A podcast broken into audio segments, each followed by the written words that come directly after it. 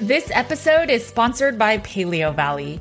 Paleo Valley's meat sticks have been a lifesaver during this hot summer. Since they're shelf stable, I always have three Paleo Valley meat sticks in my bag at all times. It's also been perfect for my boys' lunch boxes. I love Paleo Valley's grass finished beef sticks and pasture raised turkey sticks because they support U.S. family farmers that focus on regenerative agriculture. These meat sticks are from animals that have never been fed grains, soy, corn, or GMOs and have never been given antibiotics. The spices in these meat sticks are also 100% organic. The sticks come in five different flavors, and my favorite is the original beef stick, and my boys love the teriyaki beef sticks and the original pasture raised turkey stick. Paleo Valley's meat sticks are a perfect snack and frankly a great value without skimping on quality. Each stick is about $2 with our discount code, and it comes in a 10 pack bag. Make sure to support this podcast and head over to paleovalley.com slash CATG and use code CATG to get 15% off your first order. Thanks for listening and supporting the Cutting Against the Grain podcast.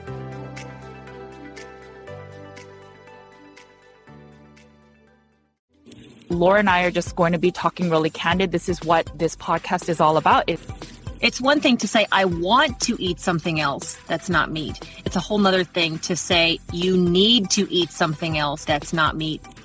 If you notice that you're jumping from diet to diet, at a certain point, you have to wonder the only common denominator is me.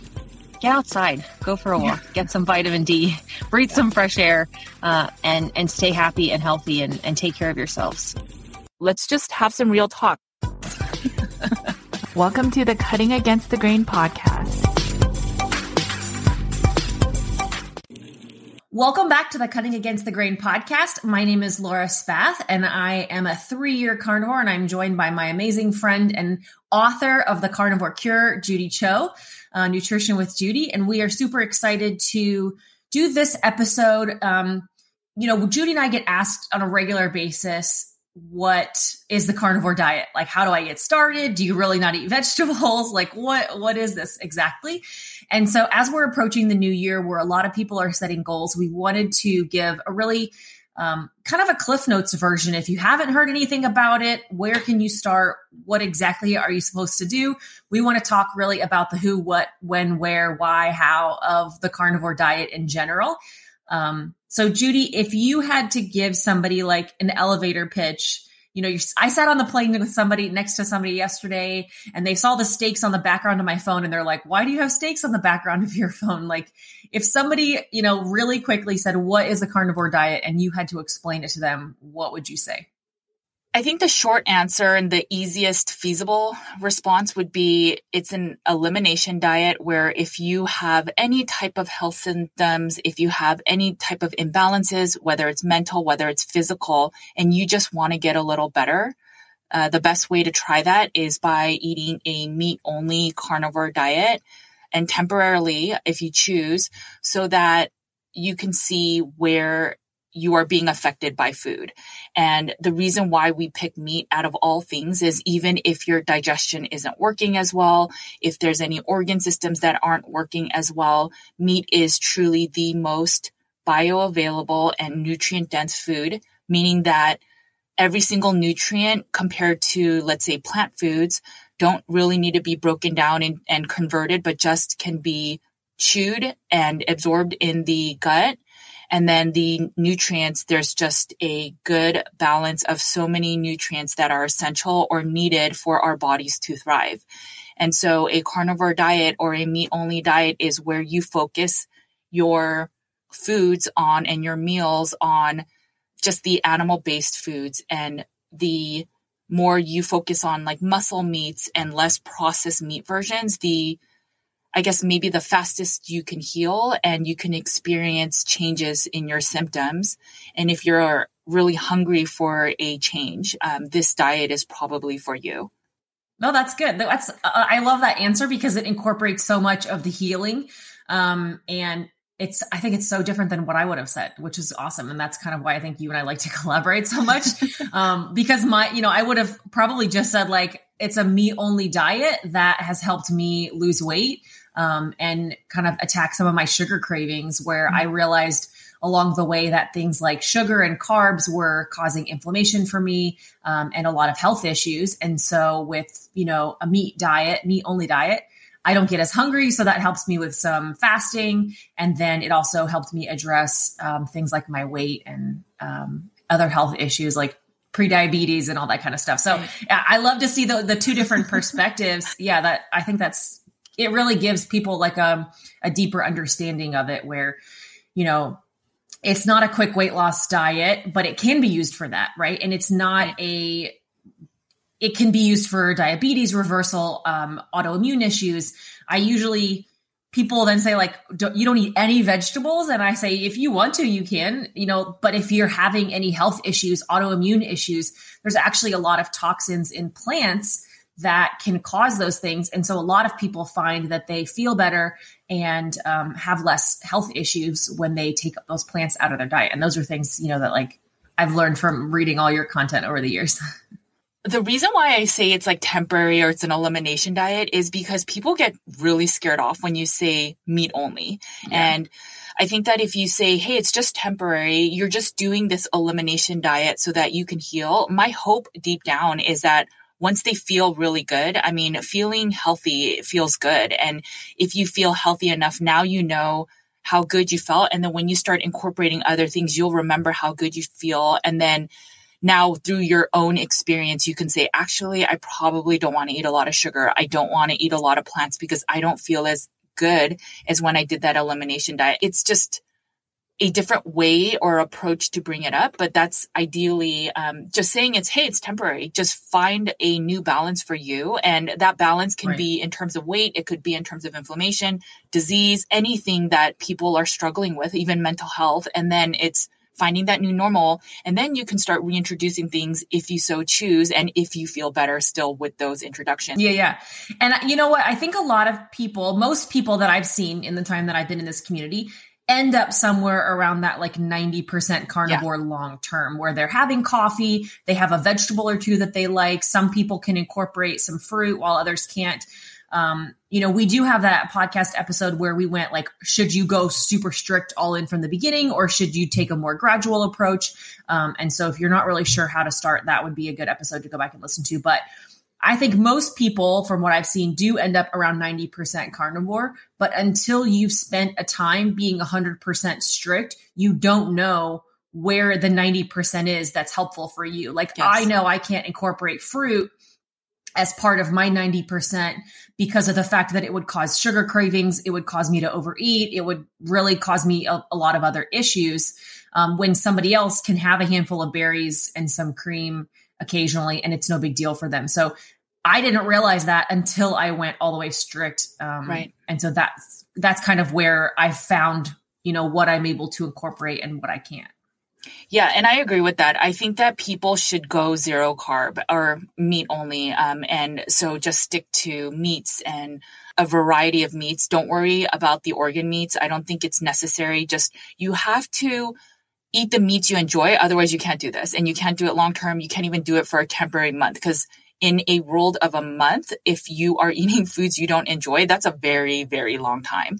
And so you right. have to eat the meats you enjoy and don't worry too much about these other nuances. But I highly suggest it's just most ideal to do a complete meat only version so that you can figure out what is my new baseline? How good can I feel with just a cleaner diet? And then from there, over time, you can say, okay, let's test some berries. Let's test some veggies. But if you never remove that, one, you'll never know how it feels to be kind of sugar free.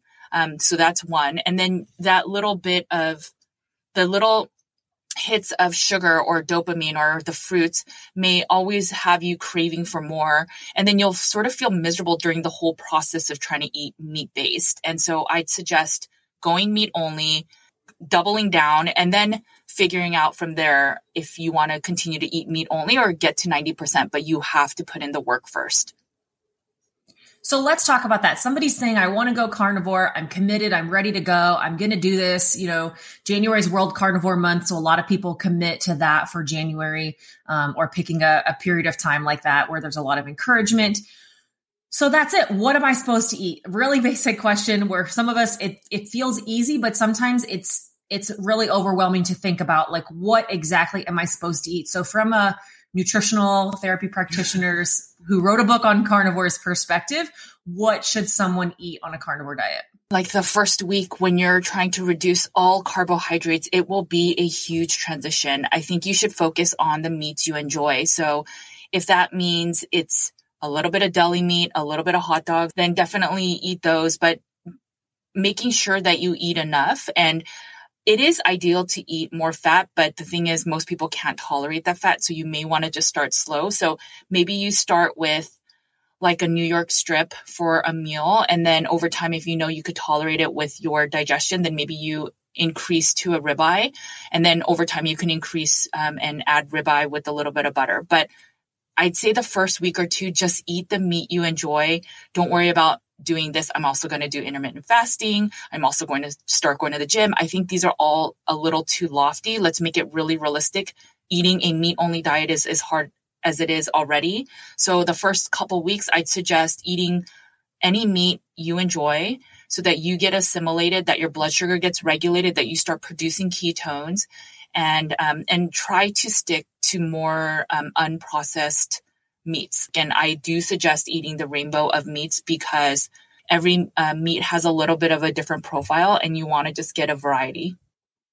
And that's it. There's so many people think you're kind of stuck eating ground beef all the time, but there's so many. First of all, there's a lot of animals you can eat, and there's a lot of different parts of the animals, and they all taste so different. The New York strip and the ribeye and the ground beef and the you know the chuck roast and a, a sirloin tips, like those are all beef, but they all taste very different and have a lot of different textures. Um, and so, you know, really breaking it down to like if you're making your shopping list, it's like beef, pork, chicken, turkey, uh, hot dogs, uh, deli meat, if necessary, cheese is a lot fish. of people do really well. Fish, oh yeah, that's good. So fish, shrimp, uh, eggs is also another one that's not mentioned there. You could do this for several weeks and eat something different for every meal. Um, bacon is an excellent one. So you know, if, if, you're very first starting out and you're like, what am I supposed to eat? Like, you can eat meat for breakfast. Um, but if you're having breakfast, you could have bacon and eggs, uh, have some burger patties and um, chicken for lunch, and have a steak for dinner, have pork tenderloin. There's, you know, there's on the scale of affordable meats, of accessible meats, you know, go to your local grocery store, buy what's on sale, and find a good way to cook that. So there's there's just so many different options. Um, I you know, I think sometimes the longer you do this, the more you find you just like to eat steaks every day and you kind of make adjustments in your life to make sure that you're able to do that.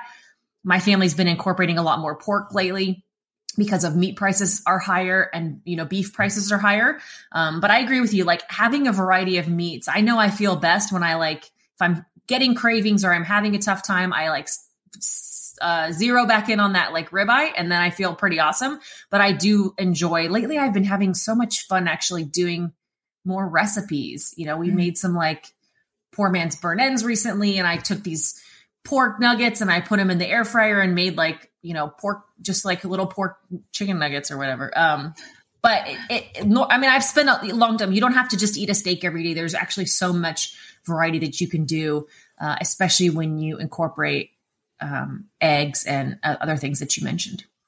Yeah, and so that's where I think you have to really know yourself. So if you like recipes and you like to make a variety of things, um, there are so many recipes out there that are carnivore esque. I mean, there's one on my website. If you just put in your email address, you can get um, some that were provided by the community during Carnivore 75 Hard, and they there's a recipe to make like carnivore bread, and I think it's just using eggs. Um, if you want to do that and that's just how you function and you know that's how having that level of variety will help you be successful, then stick to those things. I'm a lot more simple. And so I just like to eat meat, uh, beef, or I'll have just chicken, or I'll have some shrimp or salmon. And so uh, for me, it's just I don't need all of that. Um, the, I guess the bells and whistles. So you just have to figure out where you are, and then plan. So I think one thing is eat a variety of meats, eat what you enjoy and based on your economics, but then also just plan ahead. So I would recommend going to the market, maybe figuring out in a week in advance and then shopping for those meats uh, prior to going so that you always have enough meats and that you have meats that you could quickly heat up. Um, how do you do it, Laura? Do you guys go shopping once a week? How do you do that? You know, Chris actually does most of our meat shopping because he's a stay-at-home dad, and so he he actually joked this morning. He's like, "There's no meat out of the freezer for you for lunch today." You, he's like, you know, I swear you would never eat anything if I didn't warn you ahead of time to take something out of the freezer. And so I went this morning. We do have a lot of meat in the freezer, but you know, I've been on a trip for a few days. I came home, I opened the fridge, and Chris was like, "Oh, I got those hot dogs for you that you like so much. The all beef hot dogs. That uh, they're like these brisket hot dogs I've been eating." Mm-hmm. So he knows I need something quick that I can grab. And so I keep something like that on hand where if I get spacey and I don't set meat out, like I prefer a ribeye. I'm having a ribeye for lunch today. But there's emergency food there. You know, there is right. frozen burger patties that you could cook on a grill or a skillet in just a couple of minutes. Um, and there is hot dogs that I could throw into the air fryer or even in the microwave. That would be great for me. I have, we have eggs on hand and we have bacon on hand. So I'm never going to be in a situation where I'm like, hungry, I want to grab something, and there's only frozen meat available. Now, I would prefer to set something out the day before or the morning of and have a steak, but at least I'm not getting into a situation where I have nothing and then I um, end up grabbing something that I'm not proud of or that's not going to help me hit my goals. And so, um, we tend to kind of do a big stock up once a month and put a bunch of meat in the freezer. And then we'll go to the grocery store. We have a lot of grocery stores close to us. And so we you know, utilize what's in the freezer, but then we also kind of go to the grocery store a couple times a week to look for things that are on sale or if we wanted something fresh.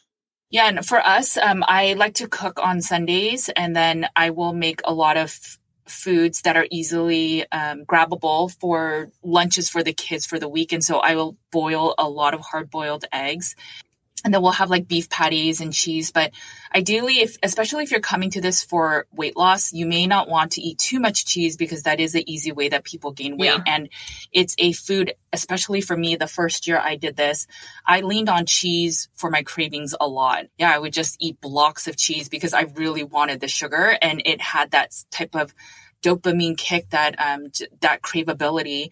And so I would just sit there eating eight ounces of cheese. And so I yeah. don't recommend that either. I think focus on the meat first if you need something quick grab and go, you may just want to have some bacon that's already cooked, um, some beef patties that are just in sitting in the fridge. Yeah, you could for, cook a scrambled egg or fried egg. Or my mom actually puts eggs like raw eggs in a bowl and then put in a like a glass bowl and then puts it in the microwave. Oh, and you can cook eggs when she's at work. So she that's her oh. one of her go tos um, as well is just to kind of whip them up and make scrambled eggs in the microwave. So.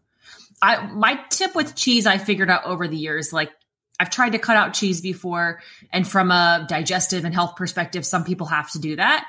I just can't. And I, I get too like obsessive about it when I try right. to cut it out 100%. And so my general rule with cheese is that I will eat it with my meal as a part of my food and like my, my meals. However, I will, won't have it as a snack uh, between because that's where I do get into trouble as well. And so if I'm eating a bowl of ground beef with taco seasoning and some cheese on top and sour cream, like great. But I'm not just going to go grab a bunch of slices out of the fridge at two in the afternoon for for no reason. Um, same thing if I put cheese on burger patties, great, no problem there for me. But I just need to make sure that it's not like nine o'clock at night and I'm watching TV and then I start eating cheese. So, you know, kind of with everything, we have to figure out what works for you. But there are really so many options. And yes, no vegetables. Um, right. Vegetables for me cause digestive issues. They cause inflammation. For a lot of people, they can cause autoimmune flare ups. They can cause arthritis flare ups, inflammation. Um, again, a lot of digestive issues. And so, with all of that said, you know, most people do well cutting them out um, to then be able to see exactly which ones react to them. Yeah, if you're thinking of this way of eating as an elimination diet and it's temporary, don't worry about your microbiome or the fiber or all the other things that we are touted yeah. that vegetables are so good for you. In Carnivore Cure, I talk about a lot of those things. But the best way to really think about the vegetables is just a simplistic way is that you know animals can run from us and so they don't need to store toxins to protect themselves well plants can't do that they are buried in the ground and then they grow and then they harvest so we understand that plants have to protect their offspring. And one way they're going to do that is they're going to have those toxins within themselves. And that's why we know even from eons ago that certain berries that people ate it, they would die, and certain berries were safe. And just because you don't die doesn't mean that it's necessarily good for you. And so if you think of that logic, um, and we are starting to understand that there's gluten issues and sensitivities to that, well, that is an anti nutrient. And there are so many anti nutrients in every single plant food. That doesn't mean that we don't have the immune system to tolerate it, but we may have just been eating less than ideal foods that have caused our gut to get really inflamed, really damaged. And now we're living in a brain fog and we have upset mm-hmm. stomach. We're always gassy and bloated. And those are not normal. They are common, but they are not normal. And so if you remove plants, then you are removing a lot of the possible culprits that are making you feel unwell your body no longer has to fight that and the immune system can work on fixing other things in the body. When you're just fueling your body with meat, the body's like, "Oh, I don't have to protect you from lectins or gluten or oxalates or other types of anti-nutrients and so I can have the immune system work on other parts of the body." And so that is what we're trying to do. We are trying to say to the immune system, "Fix the other things and instead I will give you the nourishment to help you be a stronger immune system. And that essentially is why we are removing the plants. And on top of that, even if you get the most cleanest organic versions, they use so many pesticides and herbicides, some herbicides, some pesticides. It helps the plant dry faster so that it can be at the grocery store faster. And if you understand these things, a lot of the stuff they use, even if it's organic, is toxic to us. And so again, it just goes back to if you eat meat based or meat only, you can do a lot of healing and cut out a lot of that noise in the body. And then you can have a restart and figure out where is my health baseline. And then from there, if you want to add plants, you can. But in the beginning, yes, no plants.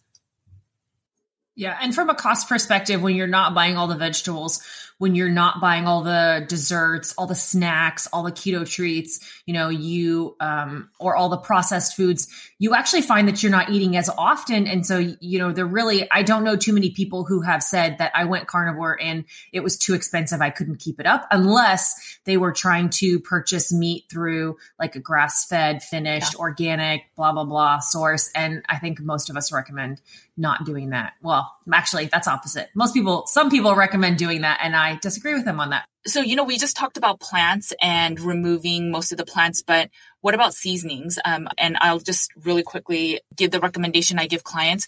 If you are really unwell, if you have a lot of joint pain, if you have autoimmunity, if you have gut issues, I actually do recommend just going to salt only. For I'd say a good two years of my life, uh, when I was carnivore, I did not eat anything but salt. Now I've changed and I've used more because we can tolerate it. So if it depends on your situation. If you're doing this just for weight loss, you may um, be able to keep in the seasoning.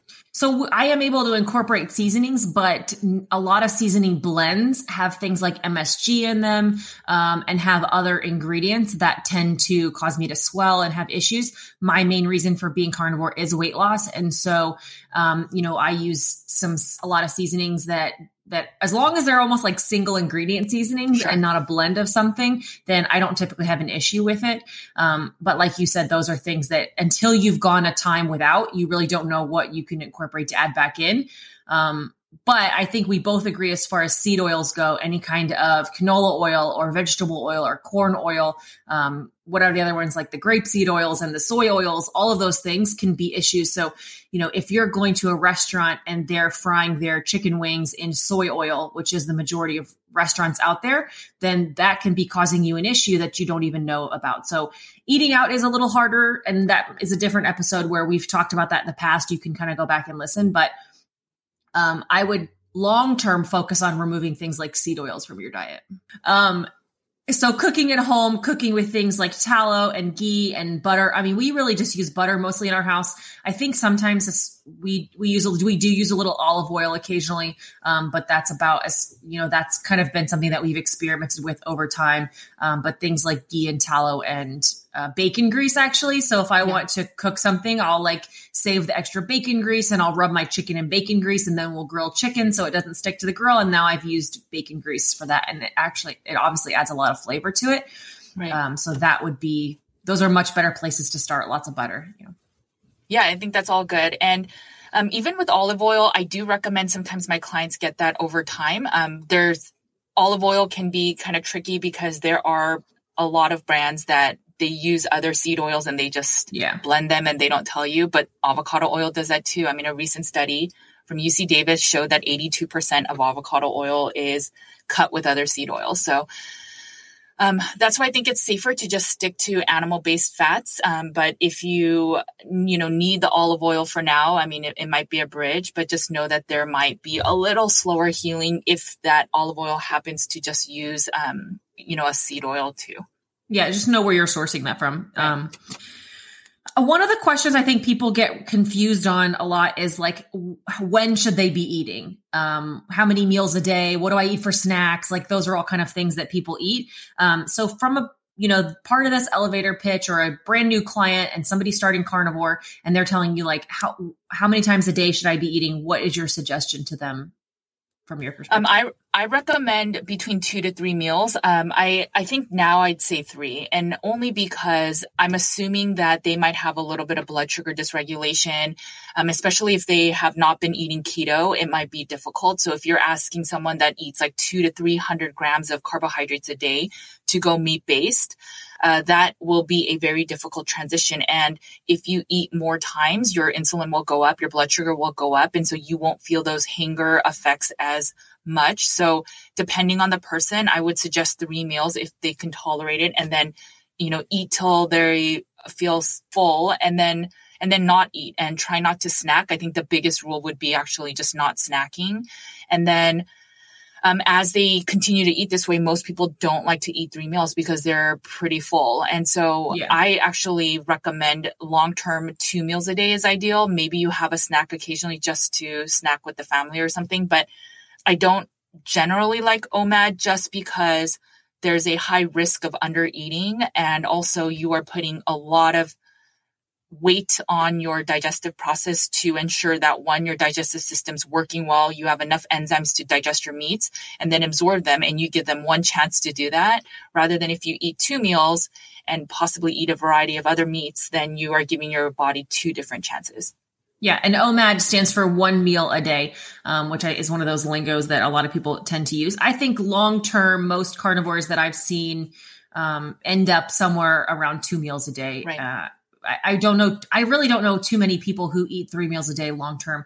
I think it's important to do that in the beginning, like you said, and rather than to try to incorporate snacking, it you know feel free to have those um, those meals in the very beginning, if it's you're stressed out at two in the afternoon and you're used to grabbing that ice cream and you grab some bacon instead, like no big deal. But as your appetite adjusts over time, you definitely want to incorporate that. Um, we we have done a pretty extensive podcast on fasting in general that I am a huge believer in, and I think is a really important thing once you've been doing this for a while. So once you're several weeks in, um, that is an important part of it for myself and my family, my husband, who our biggest goal has been weight loss and blood sugar regulation, like reversing type 2 diabetes. Fasting has been a major part of that. right Um, I came from a very heavy standard American diet where I was eating pizza and ice cream at one sitting. And so I did really well actually eating one meal a day for the first year because I could eat a lot of food in one sitting. And I was used to getting up from the table after having three plates of spaghetti and four pieces of garlic bread and then going and eating a cou- couple chocolate chip cookies. Like I was used to feeling that full after all my meals. And so eating two to three small meals a day, smaller, was hard for me. And so I really felt better when I could eat a very large volume of food at once. Over time, I couldn't eat enough in one sitting anymore. And so I was continuing to do one meal a day, but I was under eating. And I do find that, especially with women, you know, my husband long term has been happy doing one meal a day. He gets all the calories that he needs in for the day. After about a year or so, I realized I had to go to two meals a day because I was, um, I was under eating you know, in the beginning, if I had done two meals a day, I would have way been overeating because I would eat that large a volume of food and I could just eat two giant meals like that twice. And so, kind of know where are you coming from? How much Right. can you really eat in one sitting? You'll notice this whole episode, we haven't been talking about like the number of calories that you should be having um, because I think that varies so much. But, and I don't think that a big part of this diet is to sit down and track your calories and your macros you really should be focusing more on like what you're eating, those single ingredient meats, chicken, pork, beef, eggs, you know, those are things that should be more of a focus. And then you don't have to worry about tracking macros. Right.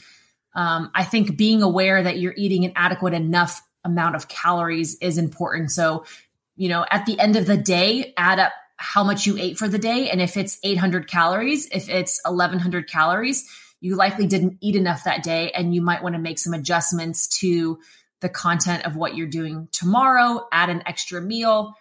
Um, don't eat the burger patties because those are leaner. Try to add some extra fat to things. Do four egg yolks and two whites instead of four regular eggs. You know, like find ways to increase the fats and not necessarily gorge yourself um, because you do want to make sure that over time, even if weight loss is your goal, under eating is not going to get you there.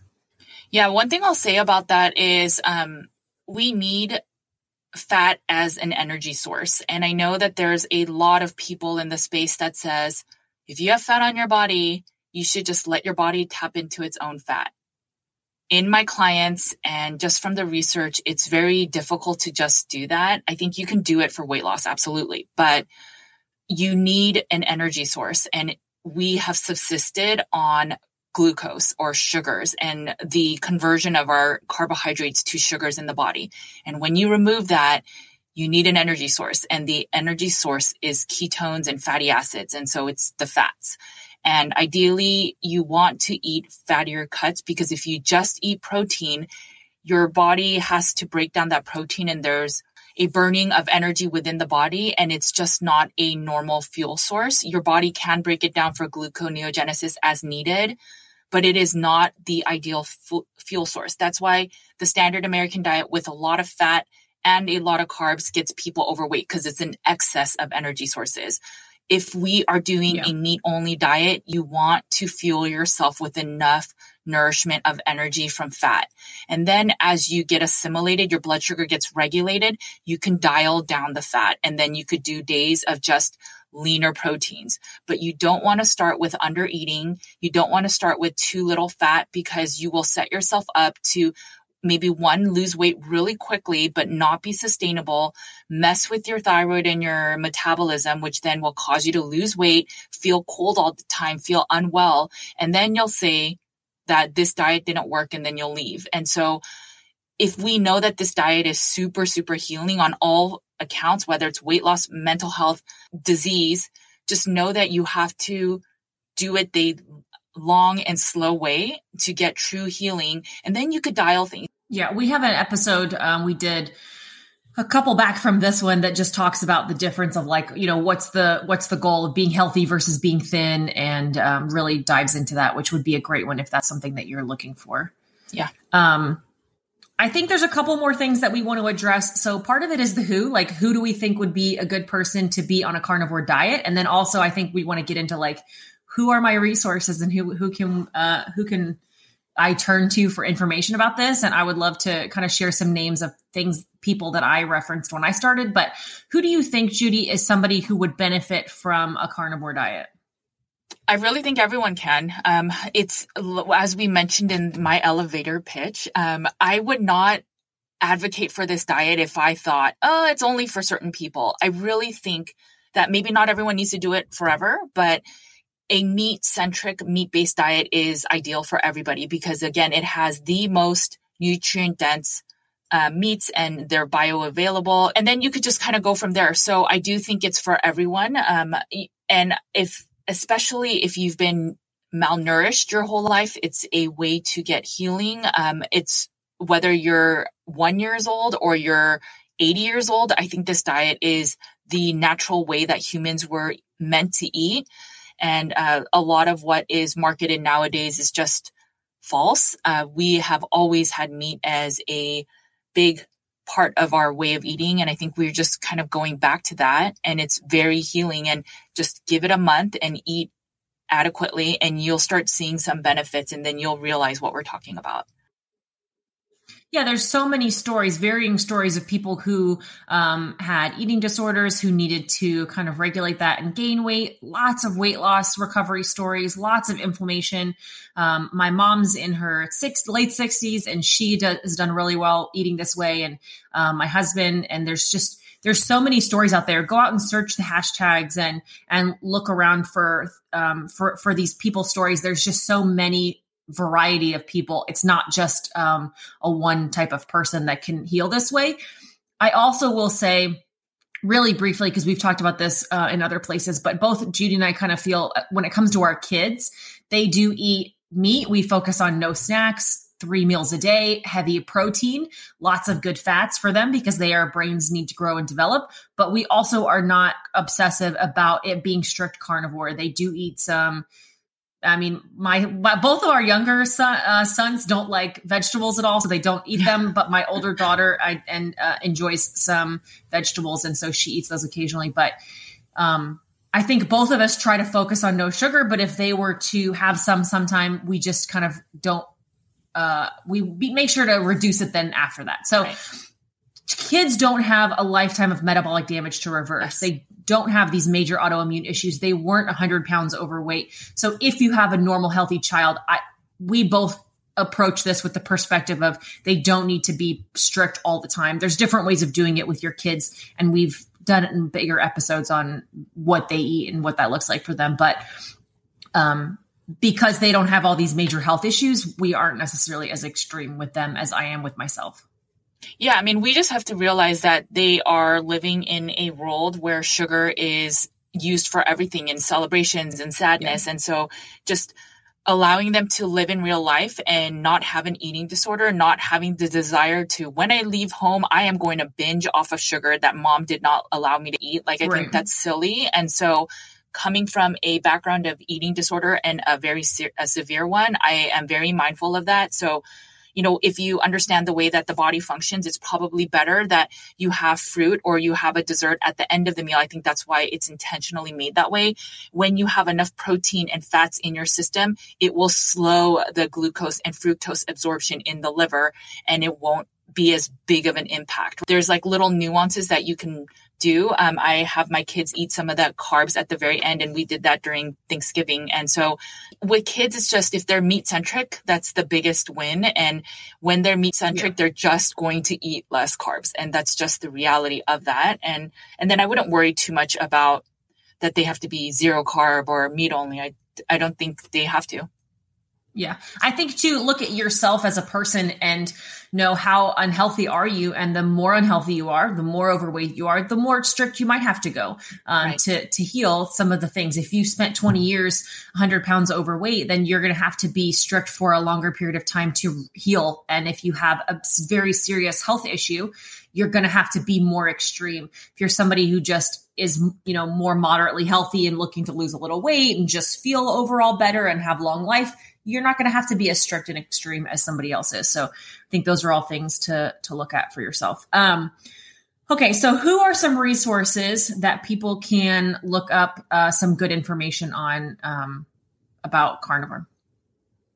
I mean, I'll be biased, but I think my book really goes into nuances with like, what about fiber, vitamin C, um, antioxidants? And so it talks a lot about that. There's an elimination diet protocol if you want to start that, especially if you have an autoimmune imbalance. And then there's a lot of books that have recipes. I think the Emmerichs have a carnivore book. I think they do add plants though in their recipes, if I'm not mistaken. But I know there's a lot of influencers out there that share you know, mock versions of foods with recipes. I don't know really where I stand with it. I think long term it's fine if you do those things because you may miss bread. But I think in the beginning we should be celebrating the meat that we're eating and not trying to make like keto-fied versions of cupcakes and breads. I think we just say, no, we're eating meat and we celebrate that yeah. instead of, oh, I feel bad for myself. I'm going to make a bread sandwich made up with eggs um, when I think you don't have to be looking necessarily for carnivore content. I learned a lot of really great concepts from somebody like Ted Naiman. Um, I really understood finally the mental side of what I was going through by listening to Dr. Cywes. Mm-hmm. You know, he was just starting to share about food addiction, you know, three years ago when I was learning about all this. And I think that was a really big light bulb moment for me and helped me dive in. Dr. Joan Ifland also talks about food addiction, um, processed food addiction. Like those were really big light bulb moments for me that start helping me heal. So, you know, it doesn't necessarily have to be carnivore. Yes. I learned so much about fasting from Dr. Jason Fung, you know, following his books. It was really what helped my mom and my husband and I all re- reverse our diabetes and prediabetes. And so, um, I don't, you know, there for a carnivore reference, I think it's it's taking all of these different pieces of yeah. information. And I think, you know, Dr. Ken Berry was this keto carnivore. There's a hybrid of things in between that, that he can reference, but all of those people can you can take little pieces of everything. I think what Judy and I always say is you know, you shouldn't be taking everything that I'm doing and doing exactly like it is, that I am and expecting to have the same results right. or even necessarily thinking my results are great. Every one of your clients, my guess is Judy, has a slightly different protocol that they yes. follow or in a slightly different needs for them. And everything is so personal that I really do think that absorbing so much content is important. And then you have to be able to take pieces of what everybody's doing because I mean, look, there's there's definitely some wackadoo advice out there, but there's so many good pieces of things that can be taken um, from what's shared that that you can kind of put together to make your own puzzle of what works for you. Yeah, I mean, putting my practitioner hat on, I think that if you we're all human at the at the end of the day, and we will change our opinions over time. So if you're watching something from me or somebody else from three years ago, that content may not be what we view today. And so, very true. I, I really think that um, there are there are so many people to learn from and every person i've ever interviewed i respect them so much but there are nuances that i can bring up in all the different people that i'm like oh i don't disagree with them with this one thing so that's where i really think you have to take what you can learn from and benefit from. You can always try their recommendations, but if it doesn't work for you, instead of trying harder, that maybe it's just not the solution for you, and that's okay. And uh, with that, I think um, Dr. Eric Westman he wrote the Keto Clarity book with Jimmy Moore, and he's a that book really changed the trajectory of how I viewed food and nutrition. Yeah. I think that's a great book. But Dr. Westman has little clips on YouTube that talks through keto and just eating more meat focused. Um, I know that he's not a fan of adding a lot of fat and that's where I disagree a little bit at least in the beginning but you know we're working with clients and when you need that motivation where you're having a hard day maybe it's not the day that you're listening to eat meat only eat meat only but maybe you have to watch a motivational talk and that's what you need at that time right. and so figuring out the resources that you need at that time and then yeah. figure out what works for you. Um, but I think what's important in this puzzle is also your own community. Um, I think where mm. if you are doing a meat only diet on an island and the only support you're going to realistically get is through social media, then I think joining carnivore groups, you don't want to feel like you're an alien with three eyes um, in your real life and then people say you're crazy, you're crazy, because then eventually when you have a hard day, you're going to say, I am crazy, so I might as well eat the ice cream because I need a little bit of carbohydrates. If you have the community that helps you and lifts you up when you're struggling, that's such a beautiful thing. And I highly recommend people getting that. You're going to have to figure out what community group you want to join. Um, there are people that are uplifters and then there's people that are complainers when you are struggling, you don't want to be around the complainers. And then even with your friends, if you have a friend that is a best friend that when you're sad, you go to that person. But if that person's like, it's okay, let's go eat some ice cream because we're sad and that's kind of your go-to with that friend, um, you may not want to reach out to your friend when you're struggling. And this yeah. is just temporary. Yeah, absolutely. We have to be around people who are going to encourage you and and not tell you like let's go have margaritas and tacos yeah, and exactly. you know we you you have um goals that you're trying to hit and things that you want to try to improve in your life and um, hopefully this time of year makes it easier for people to be supportive of that um, i will say you know when you're looking at like how do i get started it is it is an american nature or an instinct to buy things oh, yeah. to be successful. And we want to, I'm going to start a diet January 1st. Everybody's trying to sell you something right now. And I agree with Judy. There's a lot of great groups, group coaching. Some of those are free. Some of those people charge for. And I'm not, but if you're trying to like fill an Amazon cart with things that are going to make you successful on a carnivore diet, like that's not the way, right? You don't need to, I'm telling you, do you know on, um, right around this time of year or right after Christmas is when QVC starts doing all of the exercise equipment is on clear or mm-hmm. on sale. All of right now is when Jenny Craig is going to start offering things. South Beach Diet people are going to be coming after you. Like, because people think that if I buy something that will make me successful and they want to purchase the shakes, they want to buy the containers, they want to buy the meal plans. I need Nutrisystem. I'm going to have this delivery. And like, I'm buying all these things and that's going to make me successful this time. And really to do a carnivore diet, you don't have to buy anything. Now, there are things like a book or information that you can do that will be helpful, or maybe it's a community support group. However, you don't have to buy anything. You actually just need yeah. to cut things out of your diet. You need to buy meat that you would normally get at the grocery store and cut out everything else. You need to cut out a lot of other stuff that you were doing you don't actually need to purchase anything new. Um, and so as we get even when when I first started keto, I went onto Amazon and I went to like the Whole Foods and I bought all the specialty ingredients that they say you need to make all the keto recipes and I bought all the sweeteners and I bought all this expensive stuff. Like there's no investment financially to do a carnivore diet. None. And if you can't afford to buy a book, there's so much free content out there. Like Judy has this incredible book you can buy. But my guess is if you went through and watched all her free content, you would probably get a lot of that information, especially to get you started. There's so much free content out there that you actually don't have to invest anything financially. You just need to invest your time, your focus, your energy, your willpower, like your mental fortitude, like all of those things are really all that you need to bring to the table. And so this is an amazing thing. What I'll say with working with so many people is that I think people want to pay for improvements and they want to pay yes. for things that will make their lives better. But the key to better is doing the actual work. So it's not yeah. the the the bells and whistles, the, those things can be good and help you help you to eat this way longer. Maybe getting a good grill, those t- types of things are really good. Like my air fryer, I bought it while I was meat based, and it's I know you're probably rolling your eyes, but for me, it's super convenient and it makes my uh, way this way of eating so much easier for me. But I, I get that some we need some of the tools, but essentially the the wake up call for everyone is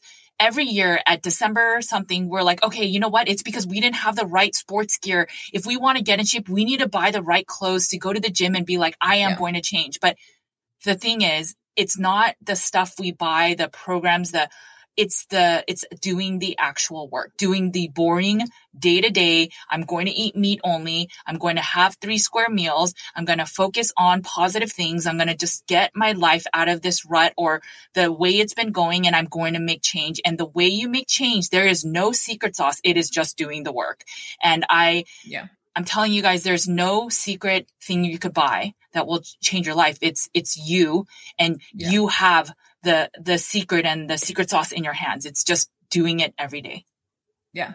Judy and I had Thanksgiving together and she learned I always I always say this and I don't think you believe me until you ate our our Chris and I's grilling. But if you think this way of eating is boring, it's because you don't know how to cook a good steak. And so Judy ate this meal and she was like, I, I don't even remember exactly what you said, but you were just like, oh my God, no wonder you guys cook like this every day. That's the only way I've been able to sustain this. If I ate, I mean, listen, I am so glad it works for Judy. And you have to know yourself. If I had to eat Judy's cooking every day, I couldn't eat like this because I have to eat So, you know, I had to learn how to cook a better steak right. and I had to be able to adjust to that and I had to be able to mix it up. And it, you don't need fancy grills for that, even, you know, or I have to like, you know learn different ways to eat meat um, to to make that possible for me so you kind of just have to know if this is getting boring for you you know, make some adjustments in the types of meat that you're eating, the way that you're cooking it, how you're cooking it, learn a lot. It's, I used to be a baker and I would bake tons of stuff and make casseroles and recipes and spend hours like looking up these like fancy new ways to make cookies and kind of really cool things. And now I've taken that passion and really put it into like cooking meat and grilling and learning ways to take cheap cuts of meat and make them taste delicious. And how can I learn how to cook a perfect steak and understanding temperatures and anyway, that's a side note, but I agree. It is about doing the work.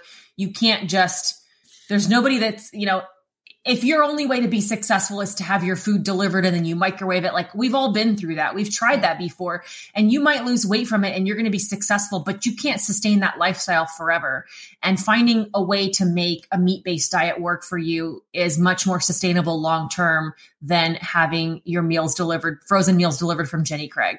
Because the minute you go off of those, like I have done a thousand times before, you gain all your weight back. And like, you know, the fact that I haven't gained all my weight back is already shows me like how much better this is and how much more healthy this is for me long term. Yeah, I, I will. I will say that your the way you guys cook and the way you guys make food, I, I think I could make Kevin turn meat based because it's really good. And we eat out a lot. And um, through all my years of traveling, I've just tried a lot of different restaurants and your food is just really good. And so some people may need that. And I think, I mean, that's a it, it was just very tasty. But I mean, just from our healing, we know, right? So a meat based diet for me has healed my mental health issues with anxiety and depression and just having hard times getting out of the bed and just low mood. And then it's also helped with my eating disorder. So I do not, I don't use any behaviors now. And I used to use them all the time, multiple times a day.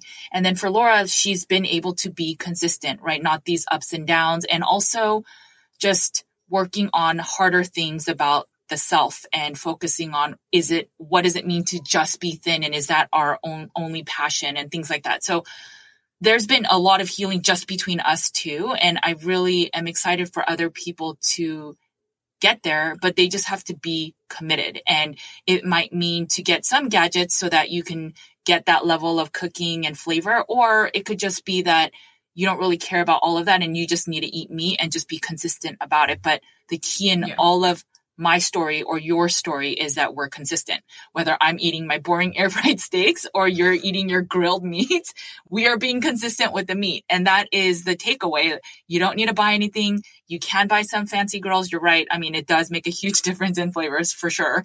But you just need to be consistent and do what makes that consistency happen in your life. And I think the habitudes are the most important thing. I think the last thing we just want to touch upon is just why are we doing this? So, you know, this can be a very long conversation. We have podcasts in the past that talk about our whys, but you have to figure out why you're doing this.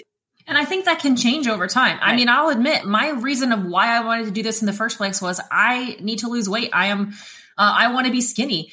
And, you know, that, that's had to adjust over time. So there just, there has to be a reason why you're going to say no to temptations and yes. to food. And you have to be able to remind yourself of that and doing little things like writing it down um, and taking note of that does help keep you on track. Put a picture on the fridge, put some reminders in different places um, because I wish I could have said from the very beginning, I just want to be healthy so I can be a good mom for my kids for the rest of my life. And, and selfishly, that wasn't it. It was, I want to be skinny. And that has definitely changed over the years for me to be able to sustain this, but it's carnivore that's helped bring out those other reasons of, and of why I'm able to stick with it. Hopefully this was a, a great beginner's guide. You know, unlike other ways of eating, maybe or other things, you're not getting a meal plan or a list of macros or an exact um, way that you're supposed to approach this. There's no tracking involved sometimes it sounds so simple that it's actually overwhelming. And so right. I hope you realize that it really can be that simple to begin with. There's not a ton of rules other than like eat the meat that you love and eat when you're hungry at first. And then over time, make those adjustments the longer that you're doing this. That's where you can start making hacks, listen to other podcasts and people. But more than anything, you just have to get started. And getting started uh, is really so much about is can, can, be very simple and it doesn't have to be complicated at all. And um, you're going to find what works for you over time. Yeah be excited but have the tools and steps in place to make you committed and to keep going each day because everyone starts a lot of things on january 1st really excited. And then within two weeks that excitement dwindles. And so when you're actually doing the hard work it is hard work and that's why it's called hard. But if you keep going, you will reap the benefits of this way of eating. And they are so powerful. And I, yeah. I just say, if you listen to my story and Laura's journey, we have such powerful healing just between us that I just hope that we can all get there. And then once we get there, we can share with our community members. And that is how we bring salt and flavor and light in this world that's filled with a lot of darkness. And that is why we are here. Yeah. And when everybody else is starting their diet on January 1st and eating salads and drinking shakes and, you know, eating rabbit food all the time and you're eating bacon and eggs and steaks and that's your new lifestyle, great. They're going to be jealous of what you get to do while they're all miserable trying to stick to some frozen Nutrisystem microwavable meal. so then you can, then you'll see who lasts the longest, who has the best results. Yeah. Celebrate it, guys. It's exciting times. Yeah. Cool. Thanks, guys. Thanks for tuning in to the Cutting Against the Grain podcast. If you enjoyed this episode, please make sure to share and leave us a review and leave any comments and questions on Apple Podcasts. We will read and answer your questions and comments on an upcoming podcast episode. This also helps us to share our real talk with more community members. You can also find me on my other podcast, Nutrition with Judy, on all podcast channels. You can also follow my content on Nutrition with Judy's Instagram, YouTube, Facebook, and Twitter. You can find Carnivore Cure in paperback, ebook, and audio on Amazon. I also have a blog post and weekly newsletter with nutrition and wellness updates. You can sign up at nutritionwithjudy.com. You can find Laura on Instagram at Laura Eastbath. You can follow along on her daily stories and see some of her funny skits. You can also find Laura on her YouTube channel where she shares tips on living a meat based lifestyle. If you're wondering how much meat to eat in a day, week, or month, Laura has you covered. She also shares how to make a perfect sear on a steak and how extended fasting looks like in real life. You can find her YouTube channel by searching Laura Spath. Thanks again for listening to the Cutting Against the Grain podcast. And remember, make sure to cut against the grain.